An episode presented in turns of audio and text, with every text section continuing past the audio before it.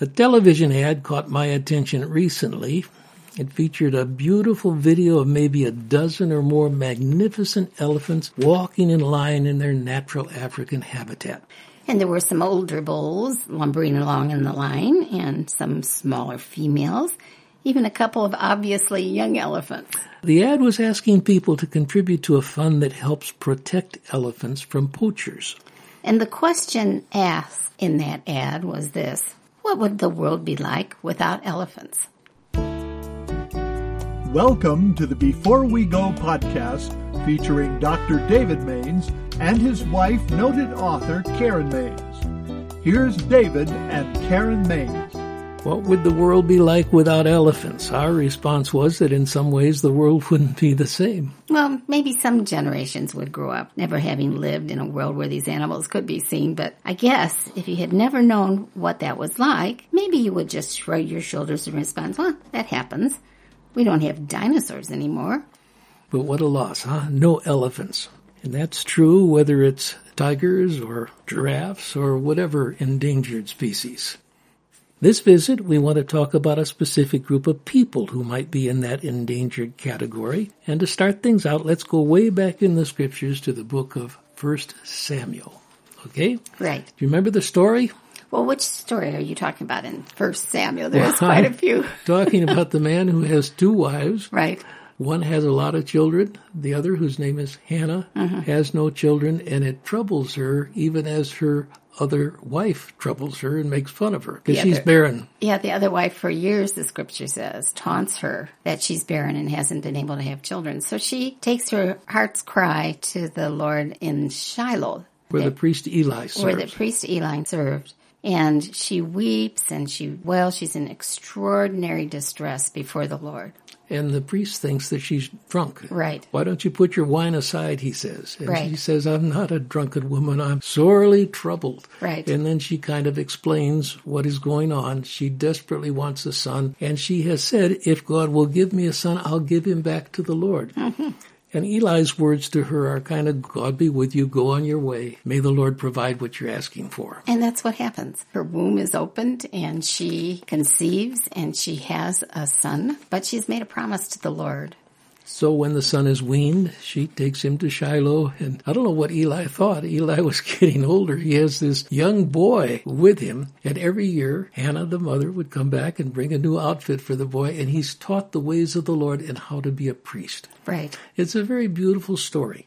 When you get to chapter 3 of 1 Samuel, he, as a boy, is by himself at night, and someone calls to him, calls his name Samuel, and he thinks it's Eli and runs into the room where Eli is and says, I'm here. I didn't call you, says Eli. Go back to your room. He does, and it happens a second time. Samuel, he runs in. I didn't call you, says Eli. It happens a third time, and then old Eli realizes. Sort of gets it. it took a while. of course, they've been awakened out of sleep, so, you know, little kid with a bad dream, maybe. he says, This time say, Speak, Lord, for your servant is listening. That's beautiful. God talks to Samuel for the first time. Mm-hmm. Samuel is going to end up being a prophet to whom God speaks. He will also be a judge. He will be a priest. He'll play all those roles. So the little boy or the child or the teenager, we're not really sure how old he was, Speak, for your servant is listening. It's extraordinary words when we all need to learn to say. The Lord said to Samuel, I'll, I'll go through this quickly. See, I'm about to do something in Israel that will make the ears of everyone who hears it tingle. That's a good introduction, isn't it? And then he tells about there will become judgment on the house of Eli the priest. Now, what we haven't said is there's a backstory here as far as Eli is concerned. And he has two reprobate sons. They are horrors. yeah, they sleep with the women at the tent of meeting, which is an unfortunate thing, and they also rob uh, the the sacrifices, yeah, take the sacrifices that they, the people bring to the Lord for yeah, themselves. They treat it with contempt. Right. They just want the food. They want the best portions of meat and so on. And the sad thing about this is Scripture tells us that Eli knew about these transgressions, but he did nothing with those boys. In contrast, Samuel is quite a young man as he is growing up, and the people learn to love him and appreciate him. But over time, Go ahead. Eli sends Samuel back to hear from the Lord again. And this time Samuel says, Here I am. And when he comes back to tell Eli of this vision, Eli says, Do not hide it from me. May God deal with you, be it ever so severely, if you hide from me anything he told you. And Samuel reveals to them that there will be judgment upon the house of Eli. Eli's response is, He is the Lord. Let him do what is good in his eyes. There's a switch. Samuel becomes a very faithful servant of the Lord.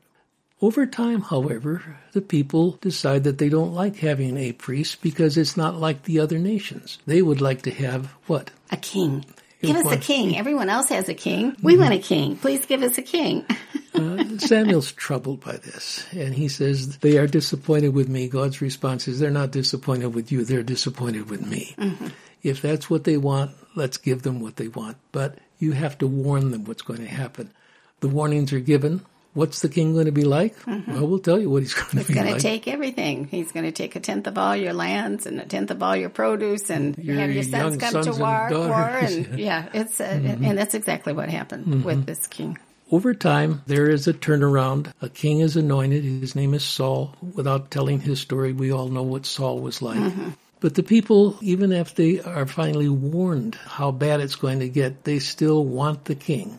One last time, Samuel warns them, mm-hmm. says it's not going to be good. The people said to Samuel, Pray to the Lord your God for your servants, so that we will not die, for we have added to all our other sins the evil of asking for a king. Mm-hmm. Kind of presumptuous on their part to say, You pray on our behalf. But Samuel says, Far be it from me that I should sin against the Lord by failing to pray for you. Mm-hmm. So here's this old timer. Mm-hmm. He's saddened by what's happening in his nation, but they know that he has a direct in with the Lord, and they say, Will you continue to pray? Far be it from me, he says, that I would sin and not pray for you. So he's kind of the last of an endangered species here. And we're sort of thinking that this story from Samuel about Eli has something to say to our situation today. And perhaps we feel this way because we are in that age, that older age that you do think not morbidly about death, but you know it's closer than it's ever been at any other time in your life. So you want to make sure that the last days that have been given to you count for the Lord, that you're serving Him in the best way possible. But as we look around our age set, we do think there's sort of an endangered species problem. Not that the older ones are passing or dying, but the gift of intercessory prayer that so many older generations have picked up in the past to pray for a nation, to pray for the next generations the prayer meetings are gone, Karen. We used to have prayer meetings. There's still some groups, I think, filled with the kind of fervor that have old all-night prayer meetings, but you do not see that, I don't believe, in the normal run of American Christendom or churchdom. So, what is happening? What is happening? Let me put into a sentence what it is I think we're trying to say. Let the elderly of today's church ensure that the effectual prayers of God's senior citizens will not disappear from our generation. Why don't you read that again? Because sometimes it comes so fast. Let the elderly of today's church ensure that the effectual prayers of God's senior citizens will not disappear with our generation. I believe seniors' prayers are very powerful, Karen. They know, as you said, that their time is short. They've learned a lot. They're not novices. They have a good understanding of Scripture. They are able to say sometimes what younger people can't say. But if we lose that praying generation, we've lost something that is very precious.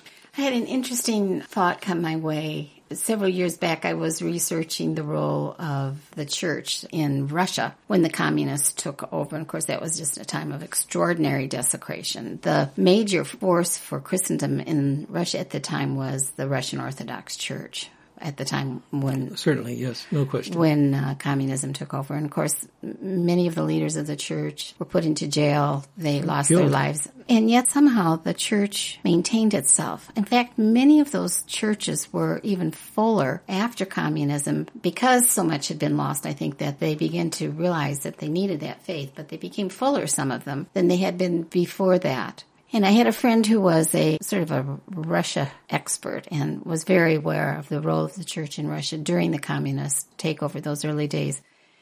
And she said there was a very real feeling that this spiritual, what was a, like a revival in, in many ways, came about because of the prayers of the babushkas. And that's exactly the terminology she okay, used. tell us what the say Babushkas. babushkas. Most women do know what that is, but they would be older women who wore scarves either tied under their neck, head scarves, around the neck or around- under the tie- chin. Yeah, they would put it over their heads and tie it under their chin or behind their heads in the knot at the base of the neck. And they became a cadre of prayer warriors. And um, Gives you the goosebumps. it does give you the goosebumps. And that, that was an intentional movement on the behalf of these Christian women. I think it happened all over Russia. And, I, and, and it would have had to happen, had to spread by even word of mouth or just an extraordinary moving of the Lord at that time. And so they were credited by my friend, who was this Russian expert, with keeping the church alive during the time of that communist Wow. takeover and of its its impact. It still had extraordinary impact on society. I read one book on the suffering of the Russian church, and they felt like they had borne the suffering for the churches in the West. That that had been, I mean, this was very intentional in their minds, that they had borne the suffering so the churches in the West could flourish. And so I mean, I mean that's that would be a living example within our history of the time when that prayer passion, that prayer role was picked up by the older folk. You and I are mm-hmm. wondering if there's an endangered species starting to happen here among the prayer warriors of our country in our time in that older generation who of them is really seriously picking up this mantle and beginning to spend some of us have more time now than we have had when we were younger using those extra hours not to watch TV or to hit our screens or to get on the internet but to dedicate ourselves as a force of prayer I'm going to give you an option. okay I'll talk for a little while, then I want you to answer either someone in Scripture who is the epitome in your mind of this older generation, or otherwise someone you met when you were younger mm-hmm. who epitomizes what it is you're talking about on a personal level, all mm-hmm. right? I'm going to choose to talk about one of those individuals in Scripture. Mm-hmm. This this man was exemplary all through his life, like Samuel, as a young man, a hero in many ways. Went through all different administrations in Jerusalem, in Babylon, and further in the Persian Empire. And now he's an old man. Mm-hmm. His name is Daniel. All kinds of wonderful stories with Daniel, but this one comes at the end of his life where he's been elevated very high by Darius or Darius, the king of the Medes and Persians. And people don't like him. They want to get rid of him people who are not godly people. And they say we'll never get him on anything but his religion. And so they petition the king. Everybody knows this story. This So is uh, contrived, a for 30 days, no one can pray to anyone except you, your majesty. Oh, yeah. So they're appealing to Boost his the ego of the king. He thinks that's great. And so he makes that declaration. It says in the scripture that Daniel got down and prayed three times a day, as he always did, with his windows open. you know, if you want to watch, this is how I do it. And very quickly, they ran into the king, Tattletale. He's doing it. That guy Daniel's doing it. He's disobeying. And the king can't change his order, and he has to throw him into the den of lions. Funny thing is, it says the king didn't sleep that night because he liked Daniel. Knew he was a righteous man. Uh, next morning, first thing in the morning, runs to the lions. Then, Daniel, is your God who's able to save you? Could he save you from the lions? O king, live forever, says Daniel. You know, God sent his angel. He shut their mouths, and I'm fine. Now who gets thrown in the lion's den? it's the connivers. yeah. But this wonderful old man who says, well, you know, maybe I won't pray for 30 days, or maybe I'll just keep the window closed. Nobody will know that. No, he's going to do exactly what he's always done. He's a prayer warrior. He's an endangered species, but he's still there. Very endangered. Yeah. I have an example from the scripture, and then I'd like to tell about one person. I'll do You're going to do both of the to do questions. both, but okay. do, do them quickly. So, according to Jewish law, an infant was to be brought to the temple at a certain time to be circumcised if it was a firstborn son and then offered up to the Lord, dedicated to the Lord. And so we have this scripture from Luke. Simeon, Yeah, he's an old guy. isn't he? he's an old guy. See what, what they say. He's what- more than just an old codger, though. yeah. he? There was a man in Jerusalem called Simeon who was righteous and devout. He was waiting for the consolation of Israel and the Holy Spirit was upon him. And somehow he knows, he goes to the temple inspired by the Holy Spirit and hears this little child and he knows that this is Yeah, the this child. Is, this is the, the promised Messiah. This child is destined to cause the falling and rising of many of Israel and to be a sign that will be spoken against. So he has waited all of his life for this moment. This is the fulfillment of the moment. There was also a prophetess, Anna. We're not going to leave the women out of this one. The daughter of Phanuel of the tribe of Asher. She was very old. She had lived with her husband seven years after her marriage and then was a widow until she was 84, which is your age. Yeah, right. Very old. She never left the temple, but worshiped night and day, fasting and praying. Coming up to them at that very moment, we think it's circumstance. Well, there are no circumstances as far as God was concerned. She gave thanks to God and spoke about the child to all who were looking forward to the redemption of Jerusalem. He's here, he's come. And it's an extraordinary story that these two older people who'd given their lives praying for this promise, looking for this promise, Yes. were in that place the very moment this child was brought to be given or dedicated mm-hmm. to the Lord, and they could be a part of that whole thing. It's an Yeah, extraordinary is story. good.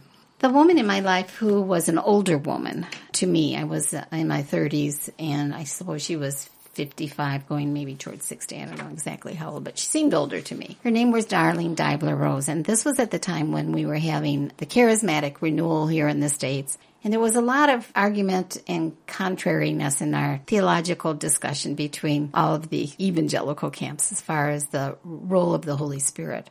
And the Lord gave me a hunger for Himself that was a lot like Samuel's story. It's a story that's very dear to me because I did hear someone calling my name in the middle of the night and woke up and the Lord put His hand upon me in one of those ways we can hardly describe. And I was really radically altered because of that experience. But I had a lot of questions about the role of the Holy Spirit, very confused. And into our life came a woman, Darlene Deibler Rose, and we had heard her speak at Okoboji Bible Camp in Iowa. You were speaking as well. Mm-hmm. She was a missionary from New Guinea. She had an extraordinary life story about being a missionary in New Guinea with her husband during the Second World War as the Japanese swept down from Japan across that South China Seas area and took over the islands. Mm-hmm. And she was put into a prisoner of war camp. Not with her husband. He was in another prisoner Right. war camp. In fact, he died in that war mm-hmm. camp. So her stories were just extraordinary stories of the eminence of God. In fact, I remember that she had a part of that story. She was actually kneeling before her beheaders, and they had a sword or a machete, I don't know what it was, to take off her head. And the word of the Lord spoke to her through a scripture she had memorized. And sure enough, they did not behead her. So it's just an extraordinary story. So I was hungry for a work of the Holy Spirit in my life, an ongoing work in my life. And I grilled her about this and I grilled her about that theology. I mean, she obviously knew the word. She knew the Lord. She knew her scriptures. It was stunning. I had a phone call from a mutual friend and said, Mrs. Rose is going to be in your area. Do you know of a place where she could speak? Well, you were pastoring a church. I didn't know of a place. We would love to have her speak. And then she's going to need a week and a half to stay somewhere. Is there someone who will take her in? Well, I just grabbed her. And that's when all the conversations about the Yes, Holy Spirit went on long time to talk long her. time to talk. I just grilled her. And she was so kind. She recognized my spiritual hunger.